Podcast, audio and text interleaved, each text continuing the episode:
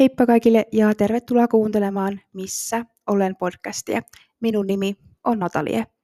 Missä olen podcast käy lävitse joka tiistai yhtä suomalaista katomistapausta. Joka neljännessä jaksossa perehdyn yhteen selvitettyyn katomistapaukseen, mutta muuten jaksot ovat selvittämättömiksi jääneitä katomistapauksia. Nyt on podcastin ensimmäinen jakso, kun kerron kahdesta katomistapauksesta yhdessä jaksossa. Halusin nämä tapaukset laittaa yhteen jaksoon, sillä molemmat naiset katosivat samanlaisissa olosuhteissa ja sen lisäksi saanpas annettua teille myös vähän pidemmän jakson. Haluan vielä muistuttaa ennen kuin aloitetaan, missä olen podcastin oheistuotteista, jotka löydät Darkly Wearin nettikaupasta. Sieltä löytyy podcastin huppareita, teepaitoja, kollegepaitoja sekä pipoja että lippiksiä.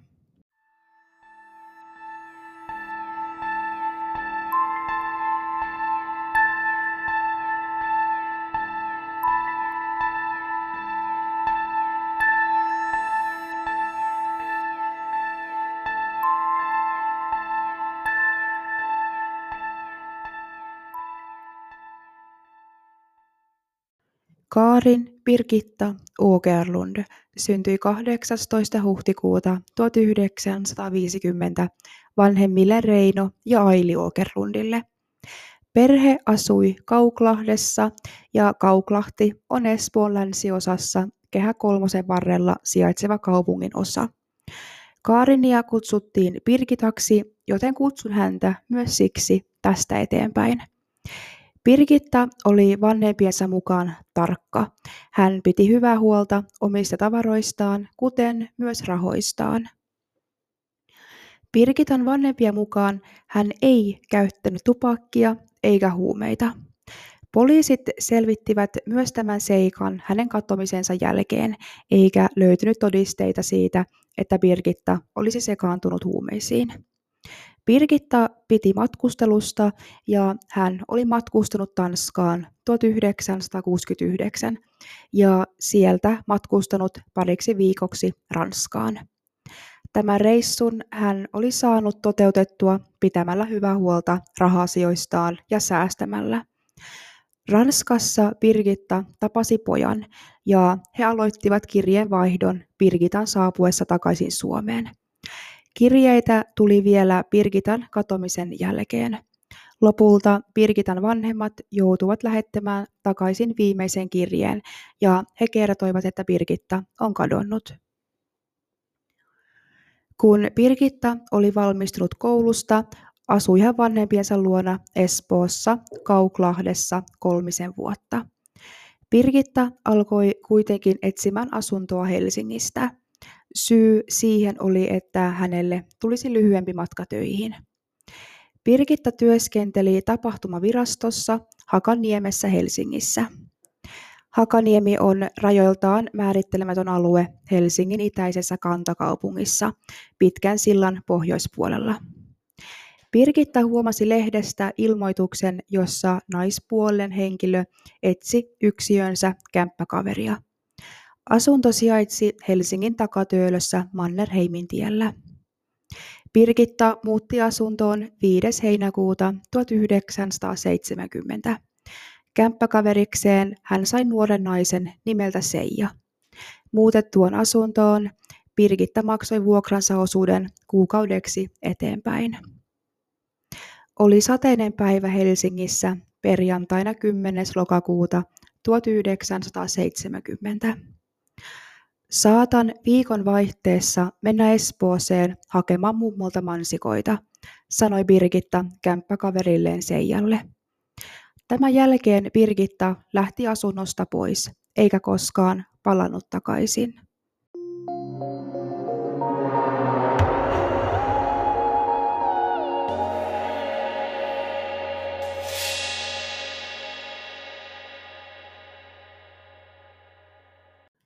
Birgitta ei saapunut sinä seuraavana maanantaina työpaikalleen Hakaniemessä sijaitsevan toimistoon, eikä mummonsa luokse Espooseen. Ei ollut Birgitan tapaista jättää menemättä töihin, eikä hän ollut niin koskaan tehnyt hänen kolmen vuoden työsuhteen aikana. Birgitta jätti asuntoonsa juuri pestyt pyykit, käteistä rahaa ja toinen hänen pankkikirjasta sekä viiden vuoden voimassa olevan passin. Kun hän poistui asunnostaan, hänellä oli mukanaan hieman rahaa, valokuvia, koruja sekä meikkitarpeita ja toinen pankkikirja. Pankkikirjalla olevia rahoja ei koskaan nostettu. Pankkikirja on pankin myöntämä paperinen kirja, jossa pidetään kirjaa tilitapahtumista. Pankkikirjat voivat myös olla muistikirjatyyppisiä, jolloin rahaa voi nostaa myös esimerkiksi henkilötodistusta vastaan, ja tiliin voi liittää myös muita tilinkäyttövälineitä. Vielä vuonna 2002 Suomessa oli käytössä ainakin 1,4 miljoonaa pankkikirjaa, joista noin puolet oli aktiivikäytössä. Pankkikirjoista luopui ensimmäisenä Suomessa Nordea vuonna 2010, jonka jälkeen myös muut pankit ovat luopuneet niistä pikkuhiljaa. Säästökirjoja on kuitenkin vielä vuonna 2021 vähäisesti käytössä ja niistä saa edelleen talletukset pois, ellei kyseessä ole erittäin kauan käyttämättömänä ollut tili. Birgitan kämppis Seija kertoi Birgitan katomisen jälkeen, että hänen mielestään Birgitan katomiseen ei suhtauduttu vakavasti. Myös se oli hänen mielestä outoa, että Birgitan työpaikalta oli käynyt ihmisiä penkomassa heidän asuntoa. Talonmies oli päästänyt heidät sisälle. Ja samana päivänä kun Birgitta katosi, noin kello kahdeksan maissa illalla, joku yritti joko tahallisesti tai vahingossa päästä asuntoon sisään, mutta hän ei kuitenkaan koskaan päässyt. Seija avasi oven katsoakseen, kuka se oli, ja silloin Seijalle jäi lukko käteen. Se oli irronnut. Birgitta havaittiin illalla kello 11 aikoihin vanhan ylioppilastalon elustalla Mannerheimin tiellä kolme. Seurassaan Birgitalla oli ollut nuori mies. Ensimmäinen lehtiartikkeli Birgitan katoamisesta oli Helsingin Sanomissa 8. elokuuta 1970. Se kuului näin. Helsinkiläisnainen katosi miehen mukana. Lähes kuukausi sitten katosi Helsingistä konttoriapulainen Kaarin Birgitta Åkerlund 20. Hän oli tällöin Mokke kutsumanimeä käyttävä miehen seurassa. Kummastakaan henkilöistä ei ole saatu katoamisen jälkeen mitään tietoa. Katoaminen tapahtui heinäkuun 10. päivänä noin kello 23.30. Åkerlundin pituus on 160 cm, vartalo hoikka, tukka vaalea ja pitkä, siniset silmät. Hänellä oli yllään mustat, pitkät housut, beige, välinen pitkä villatakki ja vaaleanpunainen paitapusero. Jalassaan hänellä oli vaalean siniset kengät ja mukanaan lisäksi sininen olkalaukku. Åkerlund puhuu hyvin suomea ja englantia sekä vähän ruotsia. Mokke on noin 20-vuotias, 175 cm pituinen ja tanakka. Hänellä on ruskea, pitkähkö tukka ja huuliparta. Henkilöistä, jotka Okerlundista tai hänen olinpaikastaan jotakin tietävät, pyydetään ottamaan yhteys Helsingin rikospoliisiin. Osoite Aleksanterin katu 24, puhelin 003 tai lähimpään viranomaiseen. Armeija slangissa sana mokkeri tarkoittaa alokasta, ja myöhemmin selvitettiin kyseinen mokkeri, ja hän oli varusmies, ja hänet poissuljettiin tutkinnasta. Kun Birgitan asuntoa pengottiin, niin minun selvitykseni mukaan se pengottiin juuri siitä syystä, että Birgitan työkaverit olivat huolissaan hänen katomisesta, jonka vuoksi he päättivät mennä asunnolle.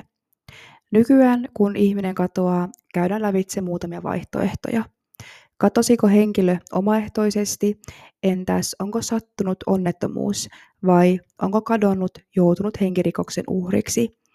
Entäs tekikö kadonnut itsemurhan? Birgitta jätti asuntoonsa passin, eikä hänen tililtään ole nostettu katomisensa jälkeen rahaa.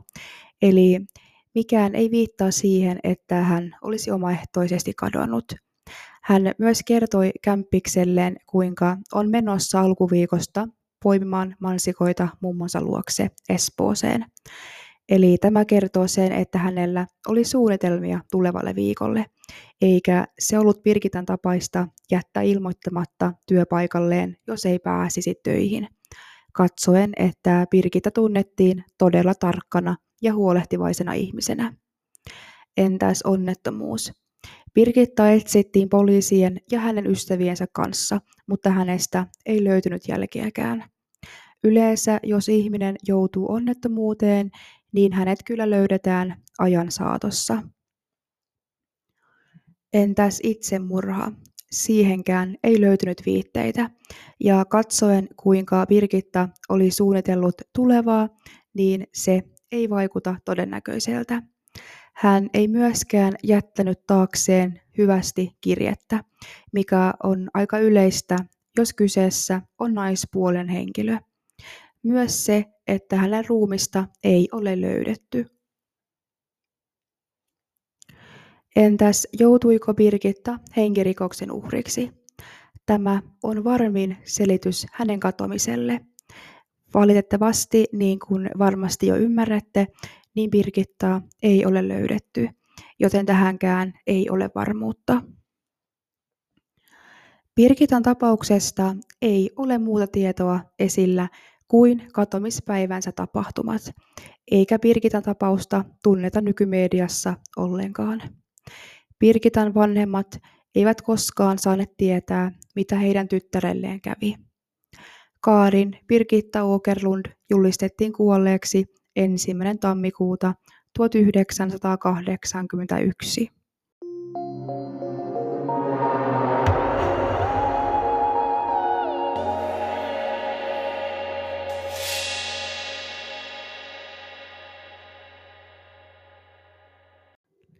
Laura Inkeri Selin syntyi 23. syyskuuta 1962. Laura asui muutaman vuoden Tampereella, kunnes muutti Helsinkiin siskonsa luokse. Laura oli ruskeatukkainen ja ruskeasilmäinen nuori tyttö, joka tunnettiin herttaisena, kunnollisena perhetyttönä, joka harrasti kuntourheilua, pyöräilyä ja lenkkeilyä. Laura oli kuitenkin luonteeltaan hiljainen, mutta kiltti. Laura oli myös reipas koulussa, ja kun hän yläasteelta valmistui, sai hän todella hyvät koulutodistukset. Laura kävi lukion, ja lukion jälkeen hänellä oli kolme ammattivaihtoehtoa. Ensimmäinen oli lääkäriksi opiskeleminen. Hän halusi pyrkiä lääketieteelliseen tiedekuntaan. Sen takia hän aloitti valmennuskurssit toukokuussa vuonna 1983.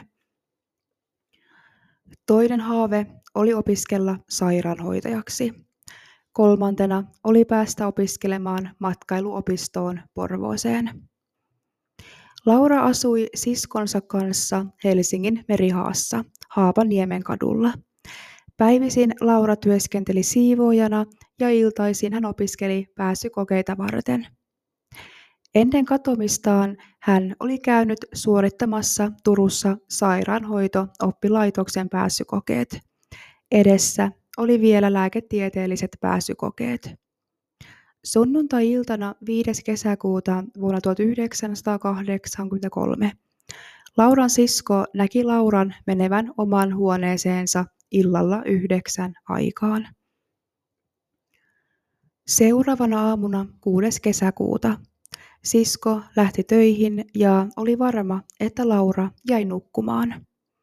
Kun sisko palasi takaisin kotiin puoli kahdeksan aikaan illalla, Laura ei ollut kotona. Sisko huolestui tästä kovasti ja soitti äidilleen, joka myös huolestui. He päättivät kuitenkin odottaa seuraavan päivään. Lauraa ei näkynyt vieläkään, joten sisko soitti poliiseille, mutta poliisi rauhoitteli siskoa ja sanoi, ettei ole syytä huoleen. Kun kaksi päivää kului eteenpäin, eikä Lauraa näkynyt, päätti sisko tehdä poliisille katomisilmoituksen. Poliisin saavuttua sisarustensa asuntoon huomasi poliisi, että asunto oli siisti ja Lauran vuode oli sijattu, eikä Laura ollut jättänyt mitään viestiä siitä, minne oli lähtenyt. Kamppailun jälkiä asunnossa ei ollut, eli mikään ei viitannut siihen, että hänet olisi viety väkivalloin asunnosta. Laura oli tosiaan kiltti ja kaikin puolin kunnollinen tyttö.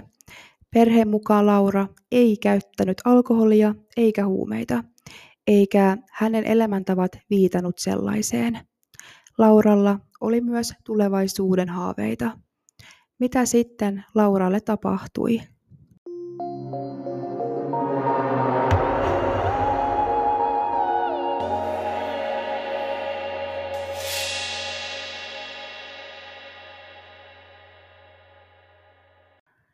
Lauran perheen mukaan Laura ei ollut niin sanottu seikkailija, joten on epätodennäköistä, että hän olisi mennyt vapaaehtoisesti tuntemattomien seuraan.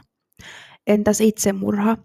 Kuten myös Birgitan tapauksessa, niin Laura ei jättänyt viestiä perässään ja hänellä oli tulevaisuuden suunnitelmat valmiina, eikä hänen olemus antanut sellaisia viitteitä. Jos Laura olisi joutunut onnettomuuteen, olisi hänet myös ajan saatossa löydetty. Lauran katoaminen tuotti poliiseille paljon vihjeitä. Vihjeitä tuli ympäri Suomea. Jopa Ruotsin lehdissä tapauksesta kerrottiin, ja vihjeitä tuli sieltä asti. Mikään ei kuitenkaan tuottanut tulosta. Lauralla ei ollut henkilöpapereita mukanaan kadotessaan, eikä hänen pankkitilillä ole toimintaa katoamisensa jälkeen. Poliisi puhutti Lauran lähipiiriä, ystäviä sekä tuttavia sekä asuinpaikan naapuristoa.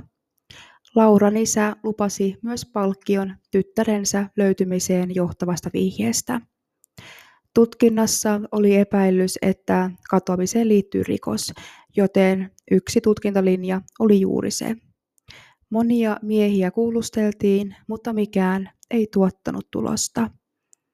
Laura on edelleen poliisin etsinnässä. Hänet on pidetty kaikissa rekistereissä. Katomisen aikaan Laura oli pukeutunut sinisiin farkkuihin, kirkkaan siniseen villatakkiin ja tummaruskeisiin kenkiin. Laura ei saanut koskaan tietoa siitä, että hänet oli hyväksytty opiskelemaan sairaanhoitajaksi. Tieto opiskelupaikasta tuli katoamisensa jälkeen.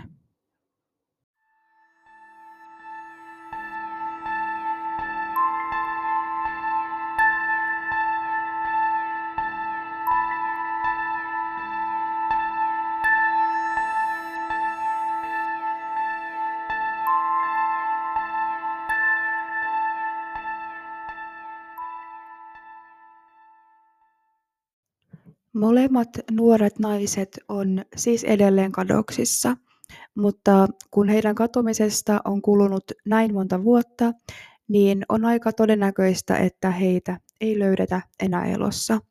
Siihen aikaan, kun nuoret naiset hävisi, niin poliiseilla ei ollut niin paljon resursseja kuten tänä päivänä, eikä siihen aikaan ollut yleistä, että oli matkapuhelimia, jonka avulla olisi voitu signaalia etsiä. Tai edes valvontakamerat eivät olleet silloin vielä joka nurkassa. Nykyään on paljon helpompaa etsiä kadonnut, ja jos kadonneella on matkapuhelin, niin sen avulla saadaan heidän viimeinen sijainti ehkä selvitettyä. Vaikka näin on, niin nämä tapaukset on myös todella surullisia. Ja se on myös todella surullista, miten kukaan ei ole näiden tyttöjen tarinoita kertonut nykymediassa ollenkaan heidän katoamisensa jälkeen. Kiitos, kun kuuntelit Missä olen podcastia. Muistakaa seurata podcastin Instagramia, jonka löydät nimellä Missä olen podcast Suomi. Julkaisen sinne tapaukseen liittyviä kuvamateriaalia viikoittain. Ja jos sinulla on jokin tapaustoive, niin Instagramin kautta saat minut helposti ja nopeasti kiinni. Sen pidemmittä puhetta, niin seuraavassa jaksossa ollaan toisen katsomistapauksen parissa.